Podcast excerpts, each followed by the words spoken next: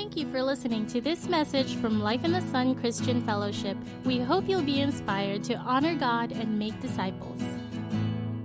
In the book of Judges, I want to look at the life of Gideon, how God called him, how God encouraged him, and how God used him by unconventional means.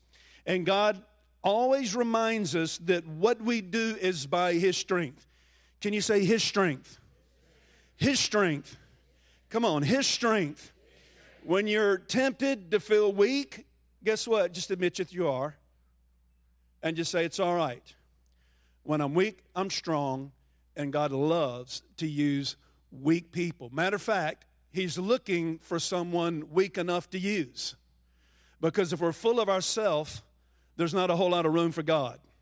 But when we admit that we're deficient and that we have a need and we're not the all in all of the universe, then there's room for Him to pour Himself into our life. I mean, even Jesus is an amazing thing to me. According to Philippians, it says He emptied Himself and became a servant. Who in their right mind would willingly empty themselves? And so we're looking for everything we can to accumulate, to puff ourselves up, to stroke ourselves, to embellish ourselves, to exaggerate about who we are. And sometimes the reason there's a lack of hunger for spiritual things is merely because we're just so full of so many other things. So if your hunger is not where it used to be, it could be we're just so full of other things, you see. But as we maybe unpack some of that, there'd be some room for God to, to come and move in us uh, in a greater way. And so God always reminds us as by His help, He'll take circumstances that are seemingly pretty much impossible to double down and reaffirm. It's not by might nor by power, but it's by His Spirit, it's by His grace, it's by His calling, it's by His gifting. The gifting is always from the Lord. And so, such was the case with Gideon. There's a lot of encouragement we can take as we look at this man and how God raised him up. He was an amazing leader. And sometimes the question is posed historically are leaders born or are leaders made? The answer is yes. Uh, they are born with calling, but they are very much under construction and they're very much in process and they're made. You can have a call on your life, but by grace we have to respond and rise up into that calling. And there's some things we go through to, to rise into the call and the mandate of the Lord. And only those who love God will stay in the yoke. Are we here? I mean, if we didn't really love God, we say, to heck with that. I got other stuff to do. But just raw love keeps us keeping on, does it not? And there are times God will begin to move in our lives. He'll shave things off. He'll deal in our lives. It can hurt so good, but He's, he's forming and committed to get that image of His Son uh, in our lives. And so He's just reminding us, though, that it's all by His grace. And again, this is the story of Gideon. So he found a man weak enough, weak enough, weak enough, weak enough, so there would be no confusion as to where the glory goes. Weak enough. We find um, at the outset that Joshua, of course, who is the attendant to Moses. Now, you're talking about some serious dudes, some real amazing leaders. I mean, how would you like to come on the hills you know, of Charlton Heston, you know, parting the Red Sea. I mean, that's, that's quite a feat here. Moses, if you've seen the Ten Commandments. But this was right when Joshua, servant to Moses, had died. And there's this huge vacuum in Israel. These two amazing leaders were dead. And so, as was the cycle in Israel, and as was the continual pattern, you know, God's blessing would be on the people of God. Then they'd get puffed up. They'd forget God. They'd serve other idols. They would run after other gods. And then God would have to raise up and allow neighboring nations and enemies to do a little booty kicking and, and, and discipline them and give them a spanking to where they would humble themselves. Then they would cry out to God. He would forgive them and then he would bless them again. And you'd think that'd be the end of maybe just one cycle. But oh no, they'd go around that mountain time and time again. He'd bless them, they'd get puffed up, they'd leave God, he'd discipline them, they'd repent, he'd bless them, they'd get puffed up, they'd forget God, he'd discipline. I mean, just on. And so we, we don't want to go around the mountain round and round and round, okay? People ask, why did Moses have to stay in the wilderness 40 years. Well, because God couldn't do in his life what he needed to do in 39. So anyway, sometimes it's merely it's merely up to us. And so we we want to cooperate with the Lord. But God was amazingly long suffering with Israel. And so this was a continual pattern that was repeated over and over again. And so we find that uh, in this book, there's a total of 15 judges listed for their leadership. You've heard of, of, of several of them, such as Deborah, um, of course, Gideon, uh, Samson, and uh, not all of them really walked with God, but God raised them up based on his love for Israel and trying to deliver them. So, again, this is the period right after Joshua and before the ministry of the prophet Samuel and then the kings. Not James and Sheila, but it was, you know, it started with, with Saul and then David, you know, so there was a, a progression there. So you had Moses, you had Joshua, this vacuum, and then God was having to judge Israel and spank Israel, but yet he had compassion. So then he would raise up judges to deal with those enemies. They'd repent. And then again, interstage right, the prophet Samuel, and then the era of the, of the kings. But the judges were heroes for Israel. They were heroes. Have you ever thought of yourself in that way or in those terms? Heroes basically are those who make a difference in our lives. Just to demystify it, those who make a difference in others' lives. And I go around in our church all the time and say, "How you doing, hero?" I'm not patronizing them. I'm, I'm speaking it because I honor them. I see people and they're hauling chairs and people are doing equipment. People are faithfully greeting and ushering. And after the worship team has just come off the stage and they're sweating, you know, just, you know, like they just gone 15 rounds. I'm like, man, it was great today, hero. You're my hero. Why? You're in the yoke. Just those who make a difference. The little things, the big things, who cares? Just making a difference in people's lives. So, what's this story behind our man Gideon? Go to Judges 6. And here the cycle begins. It says in verse 1 Again, the Israelites, what? Did evil in the eyes of the Lord. And for seven years he gave them into the hands of the Midianites. Because the power of Midian was so oppressive, the Israelites prepared shelters for themselves in mountain clefts, caves, and strongholds. You talk about a damp, dark, lonely place. I mean, the enemy is driving them out of the land, and there they are finding, you know, a cavern, a cistern, you know, finding some little cleft in the rock to call home. Pretty sad. Whenever the Israelites planted their crops, the Midianites, Amalekites, and other eastern peoples invaded the country. They camped on the land, ruined the crops all the way to Gaza, and did not spare a living thing for Israel, neither sheep nor cattle nor donkeys. They came up with their livestock and their tents like swarms of locusts. It was impossible to count the men and their camels. They invaded the land to ravage it. Midian so impoverished the Israelites that they cried out to the Lord for help. So again, Israel did evil, their enemies oppress them. Israel then cries out to the Lord. The crying out part was smart. Ever been there? Ever been there?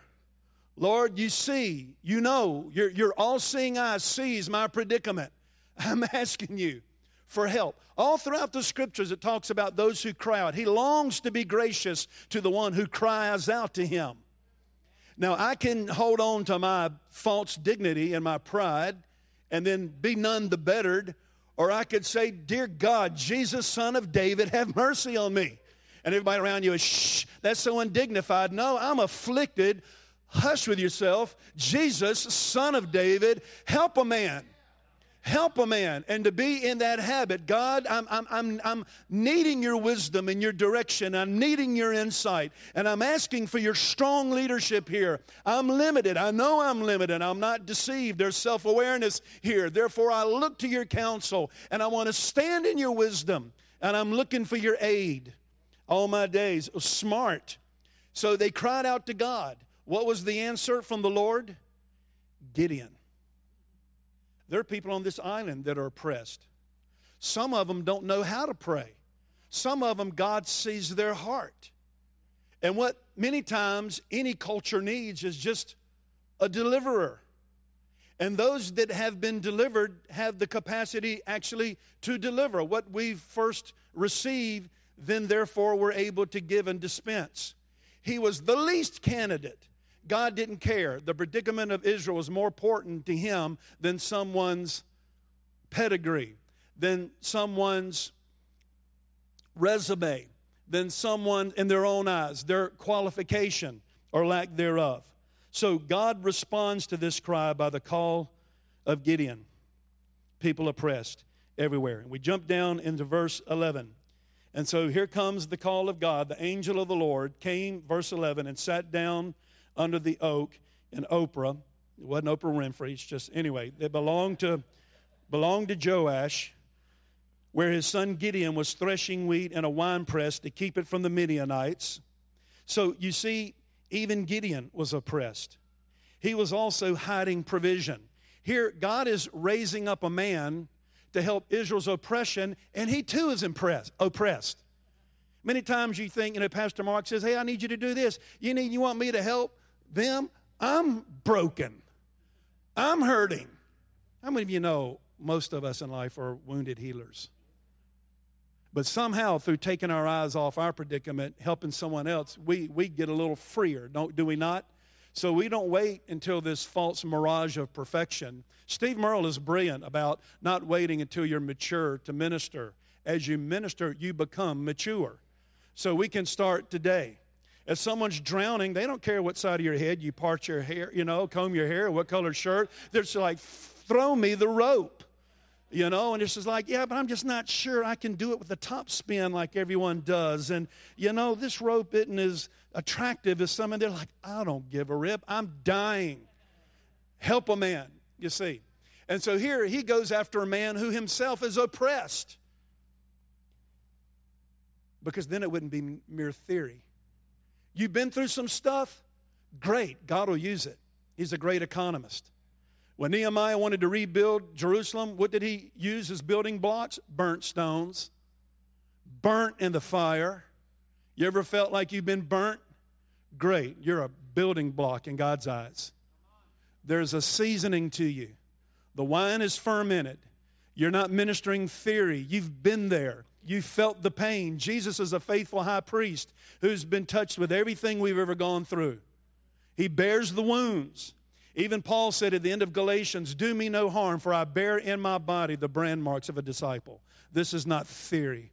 I know in whom I believed. Therefore, the suffering, even though I have, it can't compare to the glory to be revealed. But I've been there. I've been to hell and back. I know the color of the flame. So don't waste your pain. Allow God to use that as a springboard to deliver someone else out of their stuff. And so here the angel of the Lord comes we find Gideon here. He's hiding. He's hiding wheat from the Midianites. Then, verse 12, when the angel of the Lord appeared to Gideon, he said, The Lord is with you, mighty warrior. I can imagine. He's like, You ever had a word like that? Someone prophesied over you, you're like, You got the wrong guy. You got the wrong guy. I mean, our, my, my wife and Deborah Murrell, Steve Murrell, our president of Every Nation, his wife and my wife were best friends in college at the University of Virginia, and they were sorority sisters and got saved at the same time. And they, they some ministers were prophesying, and they were prophesying all these folks that had just gotten saved. And over Deborah, they said, You're going to be going overseas and you're going to be doing, you know, doing this. And, and they said Deborah was the most priss pot person, would never even want to have go out of the backyard, as it were. But the point is, people would not have looked at her in the natural and say, You're going to go all over the world and God's going to use you and no, no, no, no. You know, it would have been like, No, I'm not leaving Georgia. So when the word of the Lord comes to you, you could feel like Gideon, huh? You got the wrong guy. No, if you're the one that says, I'm not qualified, he's got the right guy. To the one who says, I'm qualified, wrong guy to the one who's empty and they know they're empty, don't knows they don't have much to offer. There's a little self-awareness there. Right guy. Are we here? And so he begins to tell him, you know, the Lord is with you. I mean, it's just so typical. I mean, here Gideon, he's basically hiding, surviving because of oppression, and God addresses him as mighty warrior. The Lord is with you. He's probably thinking, with me? I don't have goosebump number one. What do you mean with me? I don't feel like you're with me. I don't, I'm not feeling it. How many of you know most of the time we don't feel it? I didn't feel like getting up this morning, but it was a smart thing to do. You just, you just do it. You know, there, there, are, there are occasions you don't quite feel it. You just do what you need to do. And God says He'll never leave you nor forsake you. We either take it by faith or we don't. It's like I, I don't feel it, but I don't give a rip what I feel. I stand on what I know, what I believe. The feelings will catch up. Feelings are a bonus, they come and go. You see? God said, I'm with you. Here he is trying to keep his head above water. He said, I'm with you. It's the same for us. It's true for us, whether we feel like it or not. He is with us. Gideon is looking over his shoulder, thinking, Mighty water, warrior, got to be kidding. Hiding. What's he doing? Hiding. That's what men do. We hide. Men hide, hiding, not coming into the light. Someone from the pastoral team, hey, can we meet? Why does he want to meet? Just want to do coffee. Why? I'm busy. Feel like we're being called into the principal's office. Men hide. So we just got this sense of this. See, Jesus takes the criminality out of Christianity. There ain't nothing but love. It's a revolution of love. Takes the sting of intimidation away. We don't need to live under the yoke of intimidation. You see, men hide. Men, but God seeks. Men hide, but God seeks them out. Men hide, but God seeks them out. Praise God. That's the story of the gospel. I mean, it's been that way from the beginning. Adam, where are you? As if God didn't know. We're funny people. You know that. You know we're funny. I mean, a fig leaf. Yeah, I can't, oh, I can't find you. Fig leaf. Oh, you're covered. What's your fig leaf? What's my fig leaf? We hide, I mean, we deal with that when we minister. And you know, you have someone who, who in their intellectual pride, they, they, think they're, they think they're an atheist and they try to set you up. Well, can God do anything? You know, as if, you know, as if they've got you. And of course, you got to say, well, yes. Well, then, can, can then he make a rock so big he can't lift it. And, you know, they just think, you know, they got a zinger. You know, and well, first of all, Uh, maybe I won't answer the question, but you don't hide behind that. If you hide behind it, it makes it bigger than you. People say, I'd come into the church if it wasn't for the hypocrites. I'd be, I'd be a Christian except all those hypocrites. You're hiding behind the hypocrite. So, using that logic, then, you're going to reject Jesus bust hell wide open and spend an eternity with all those hypocrites you, t- you declare that you hate. The fool says in his heart, There is no God. Can he make a rock so big he can't lift it? Well, a rock is an immovable object. So big he can't lift it, you know, an irresistible force. They don't coexist on the same plane, so your question's illogical. you know, so it's just like don't hide behind that. But men hide. But thank God, God seeks us out. And so here, uh, he's going after Gideon. Gideon answers with cynicism. Have you ever done that? But you know, it's an honest cynicism. In verse 13, he says, But, sir, Gideon replied, If the Lord is with us, why has all this happened to us? Ever tried to use logic with God before? Where are all his wonders that our fathers told us about when they said, Did not the Lord bring us out of Egypt? But now the Lord has abandoned us and put us into the hand of Midian. Of course, the real question is who abandoned who? Remember? They'd go after other idols, go after other gods. I love how in Jonah it says, Those who cling to worthless idol forfeit the grace that could be theirs. That's in the NIV 84, not 2011. I love the rendering of that. Those who cling to worthless idol forfeit the grace that could be theirs. So, who abandoned whom here? You see, many times we shake our fist at God. Why'd you let this happen? we got to just move forward and lay hold of Him by faith. Calvin said it's not wise to ask why. We go forward, you see. But God is merciful and He's amazingly, He comes around time and time again. He comes around time and time again. He comes around time and time again. Uh, he's just amazing. I would have said enough already. It's kind of like on the Truman Show. Remember, he was looking in the rearview mirror and that car was circling. He goes, There it goes, round and round, round and round and round. I mean, God, he just, I mean, it's like Garmin. Garmin never gets mad. You know, turn right, you know, turn left, go two streets, turn right, you know, and like you're all, it just, it never gets mad. I told you, turn left. It just will always just get you where you need to go. If I were God, I'd say enough already with upraised hand, you see. But God is striving with him and he's striving with us. Thank God for that. Thank God for that. So God answers his cynicism with a mandate, as he does for us. Verse 14 The Lord turned to him and said, Go in the strength you have and save Israel out of Midian's hand. Am I not sending you? It's funny, we're praying for something, and God tells us we're the answer. Lord, this island, oh dear me, what's going on in our nation? Oh gosh, this election cycle, you know, and God goes, Well, uh, I, well have, have you been in the gap praying?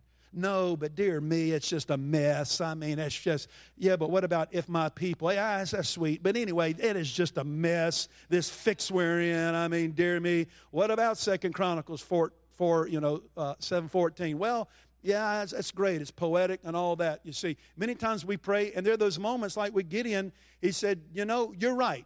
Therefore, I'm sending you. I'm sending you, Jethro. And he was oppressed. What makes you mad today? What makes you mad?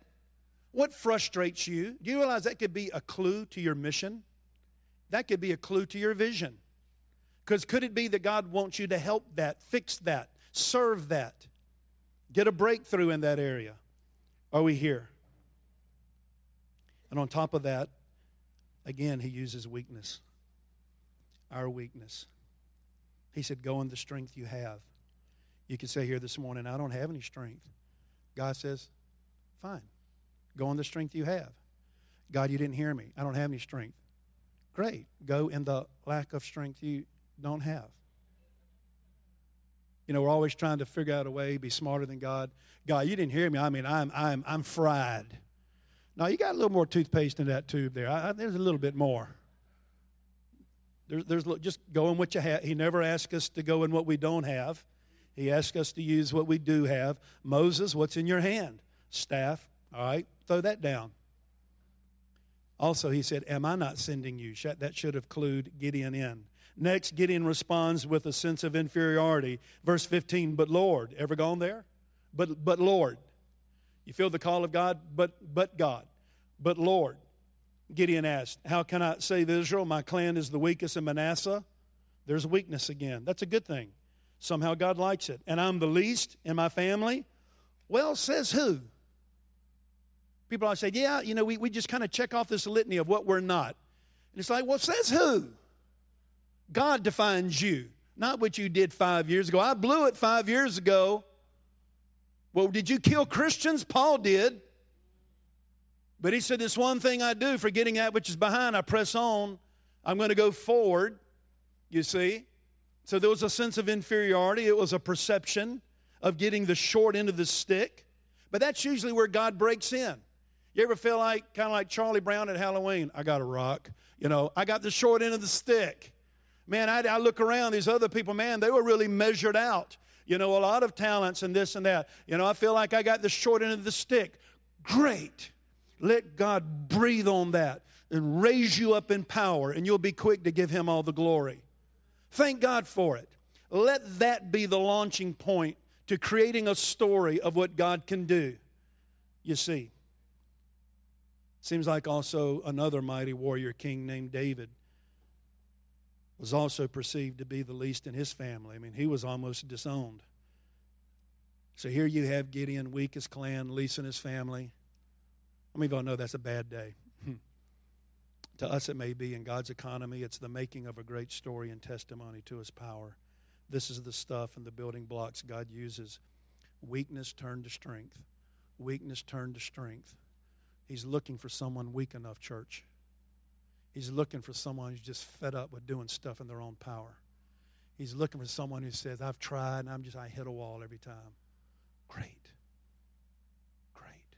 I'll never forget this lady who came into my mother's living room. And she was not, you know, she had not been a believer up until now. She said, I am miserable.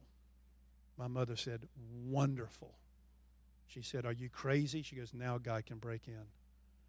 But He has to get us to that point where we shift out our confidence, shift out our focus. I can't, you can. I can't, you can. We quote, without Christ, I can do nothing. And then we go on to do nothing. But that's not the end of the equation. but in Christ, I can do all things through him who strengthens me. You know, so when we say I can do nothing, we're not telling God or anyone else anything they don't know. I mean, outside of Christ, I'm a mouse. But in God, you better watch yourself. I bust your head. Hello? Spirit of God come on a man, he'll morph into a whole nother entity. So we admit we're weak, we admit we're deficient, we admit we're empty, and then we say, Now, Lord, feel, feel, come on me, visit me, encounter me, raise me up, and create a story. I know that when those planes flew into the two towers in Manhattan, a group of our leaders got in a Winnebago two days after and felt like they should go up there to minister. And as they were crossing the bridge into New York, into Manhattan, and as the smoke was still coming up from ground zero, God told one of our leaders that out of these ashes I will build a mighty church. You say, I've got ashes. Great, give them to God. Beauty for ashes. Beauty for ashes. Gideon's not too unlike us, is he? God's economy. These are the building blocks of God. So Gideon asked, How can I save Israel? God has an answer. Verse 16 The Lord answers, I will be with you and will strike down all the Midianites together. This almost parallels Moses to me. I am is sending you. God takes weakness, makes us willing somehow because it's His call, although through some wrestling, and allows His power to flow through us to help others. Listen to me. God doesn't call the qualified. Listen to me. God doesn't call the qualified, He qualifies the called. He qualifies the called. It's all about His choice, His choosing. I mean, when I read about Jacob, that crafty supplanter, how in the world could the blessing of God come on him? That old trickster lied. How his character, dear, God called him. The blessing of Abraham trickled down. It isn't fair. God says, when I bless something, it's going to be blessed. And of course, he touched his hip. He became a, changed his name to Israel, a prince who strives with me. But the point is, when God wants to bless, when God wants to call, that's our confidence. I didn't come up with this. This wasn't just a good idea, it's a God idea. I know that I know this is the Lord. He does this for the sake of the people that need us because they can see God, not a mere man or woman delivering them. It's all about the power of God flowing through weak people. It's not ability, it's availability. So the nickel drops, and Gideon finally gets it. Of course, after fleecing God twice, which God isn't obligated to comply, but did. And Gideon begins amassing an army. I mean, an army. I mean, God, He's given His word to Gideon. He's extended his call to Gideon. He's answered Gideon's objections, and he even responded to his fleeces. How many of you know we don't fleece God? Well, God, if that's you, then just may the sun not come up today, and may every car, you know, and Tumon Bay just float 20 feet up. You don't tempt the Lord, all right? He's not obligated to our test, okay? But God was so working with him and was so long suffering, he just accommodated him in his weakness. And so Gideon, he amasses a massive army massive 32,000 men. I mean, that was the size of my hometown when I left to go to college. My town of Wilson, North Carolina, was 32,000 people. That's an army. You can get something done with an army that size. So he has this amazing army. Therefore, really, who needs God? You would think. Who needs God? I mean, maybe in Gideon thought, with 32,000 men, I just got to make sure I got a little something on the side in case this God thing doesn't work. I just got to make sure. You know, maybe it is horses and chariots after all. I don't know. So, Judges 7, we go there. We're doing okay today. We're going to get you out here by uh, 2.45. We're good. All right, Judges 7, verse 1.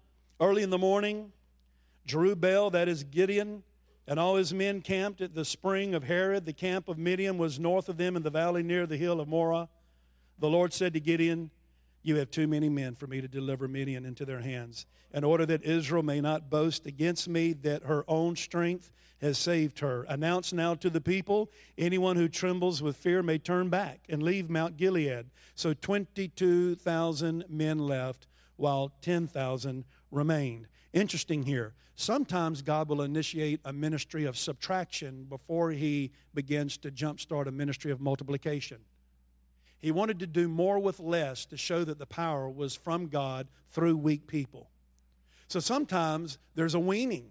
Sometimes there's a ministry of s- subtraction. I mean, when God was getting ready to pour out his spirit, how many were invited to tarry, to gather, to go into that upper room? 500, remember? How many showed up? 120. So it went from 500 to 120. Then on the day of Pentecost, pow, 3,000. God was looking for critical unity. He wanted to make sure this is I'm going to do this my way. And so the honor goes to the right goes to the right place. God knows what he's doing. Say God knows what he's doing.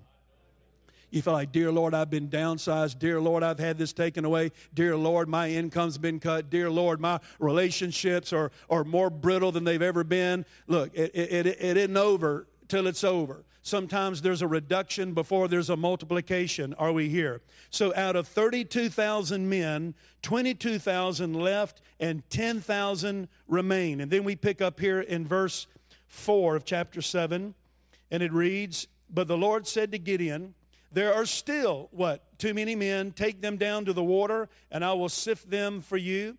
And I will, uh, and if and if I say this one shall go with you, he shall go. But if I say this one shall not go with you, he shall not go. So Gideon took them in down to the water. There the Lord told him, Separate those who lap the water with their tongues like a dog from those who kneel down to drink.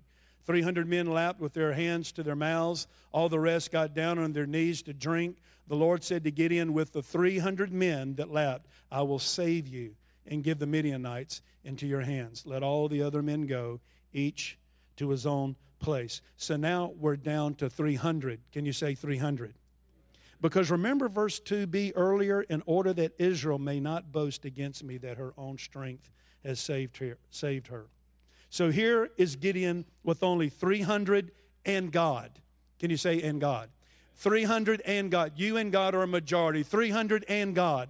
There could be one you know, and he could barely get up in the morning and God, and he'd still win. It could be Gomer Pyle and God, and the people of God would still win. It could be Forrest Gump and God, and the people of God would still win. Or it could have been Barney Fife and God. But, the, but so 300, it doesn't really matter. People debate, I don't believe God made, you know, the created in, in, in six days. Uh, I mean, dear, how, I mean, if he did it in 6,000, I mean, we know it was sick, but the point is, is like, I mean, even if he did it in 6,000, the point is that's still amazing to me. The point is, God can do anything He wants. He just wants not our ability, but our availability. And say yes to that call. And Gideon wasn't there originally, initially, but God worked with him. God worked with him. God worked with him. God worked with him. And He's working with you, and He's working with me. He's working with you, and He's working with me. He's a lot more patient than we would actually think. So here He is with only 300. And Gideon's probably thinking, how in the world is this going to work? Probably his knees are knocking. But here comes God again, stepping in to help. Verse 9. Well, actually, let's back up here to uh, the latter part of verse chapter 7, verse 8. It says, Now the camp of Midian lay below him in the valley during that night. The Lord said to Gideon, Get up and go down against the camp because I'm going to give it into your hands. If you're afraid to attack, go down to the camp with your servant Purah and listen to what they are saying. Afterward, you will be what? You will be what?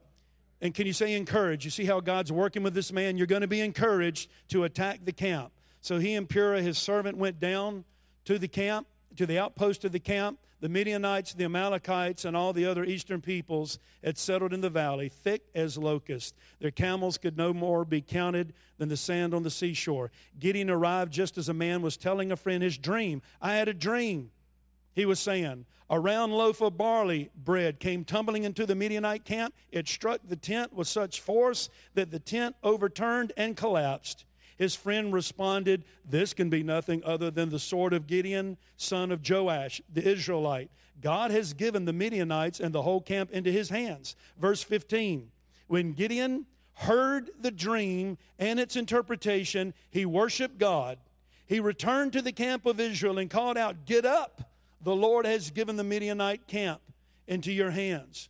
Oh, I love this. You see how all of a sudden it's changed now. I mean, here God again is helping him. And now this Gideon that was hiding, now he himself is saying, Get up, get up. The Lord is giving those rascals into our hands. So instead of going, I'm from the weakest clan, I'm and I, you know, and I'm a worm and I'm a this, he said, Get up.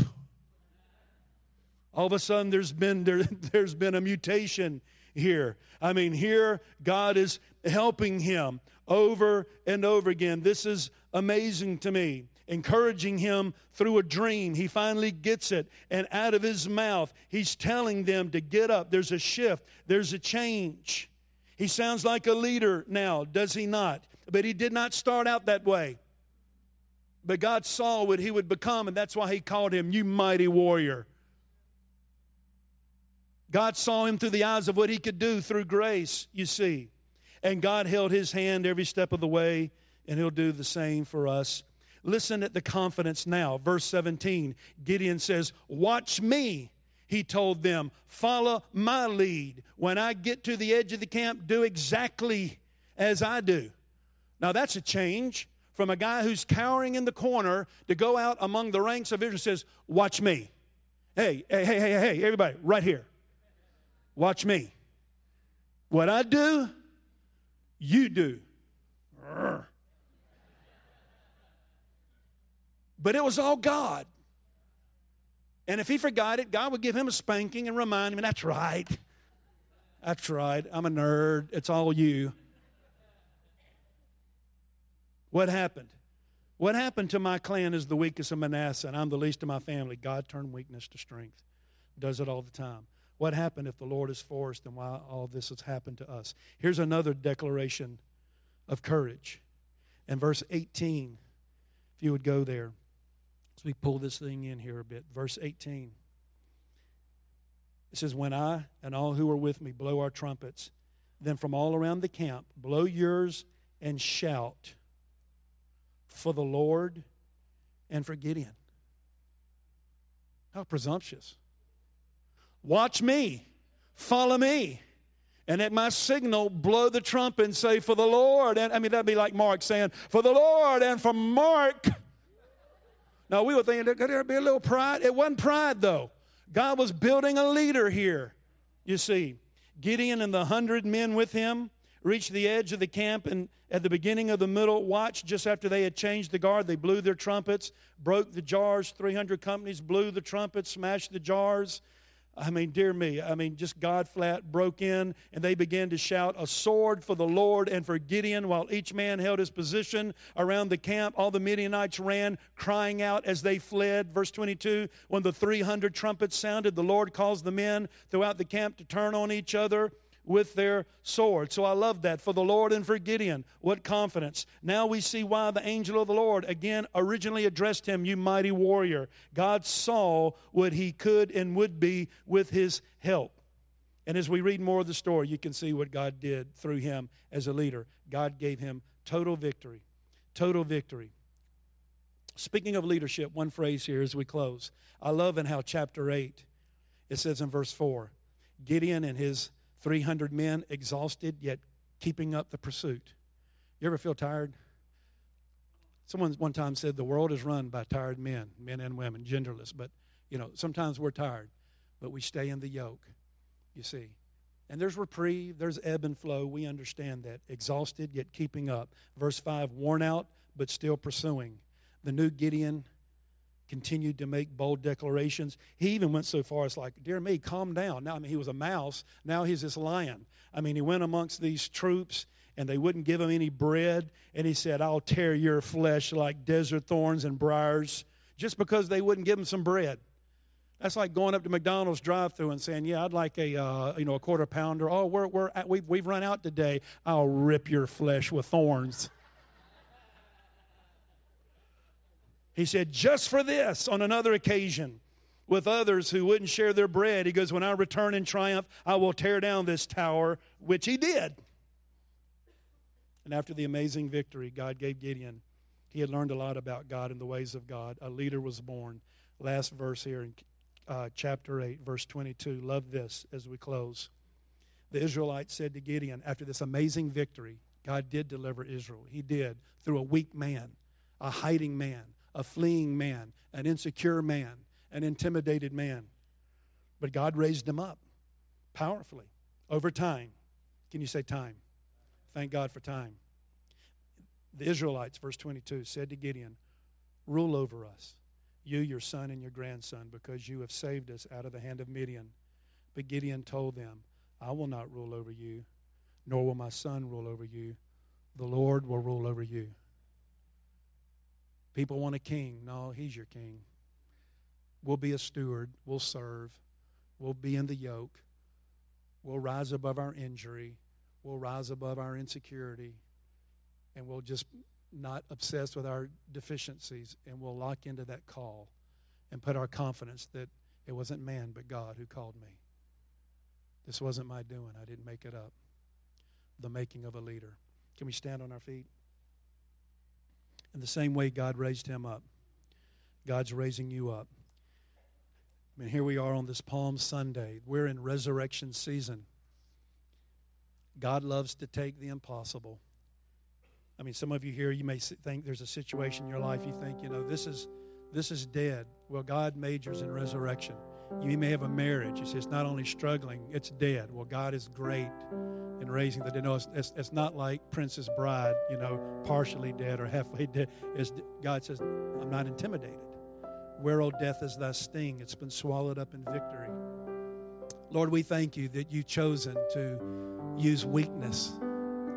Therefore, we're encouraged. We can have a role in the game. We don't have to be the man of God of power for the hour. Lord, I thank you that you can breathe on the willing and the obedient. So, Lord, we just pray that even as you worked with Gideon and you took time and patience to strive with him, oh Lord, would you strive with me? Would you strive with us? Lord, we just pray you would be long suffering. Lord, there are many that are oppressed in these islands and they need a deliverer. And Lord, even though we may feel, well, we too feel that oppression, it's okay. We can identify. So, Lord, I just pray, Father, for that sense of confidence that what you did for this man, you could do for me. Let's just raise our hands in the air right now. Just say, Lord, what you did for this man, pray this. Lord, what you did for this man, do for me. Be patient with me and help me to become what you want me to become for the sake of all those that are oppressed around me. You're not looking for perfection or ability, but availability. Now, some of you, right where you are, I want you to answer the call that you hear just in your heart. It doesn't have to be something grandiose. It could be the call to serve, it could be the call to be a blessing, it could be a call to hospitality, it could be a call to any number of things. And if you feel like that's God by His help, I'm going to I'm going to step in that. We have just a few years on the earth. I'm going to step into that and see what God might do with weakness. With weakness. With weakness.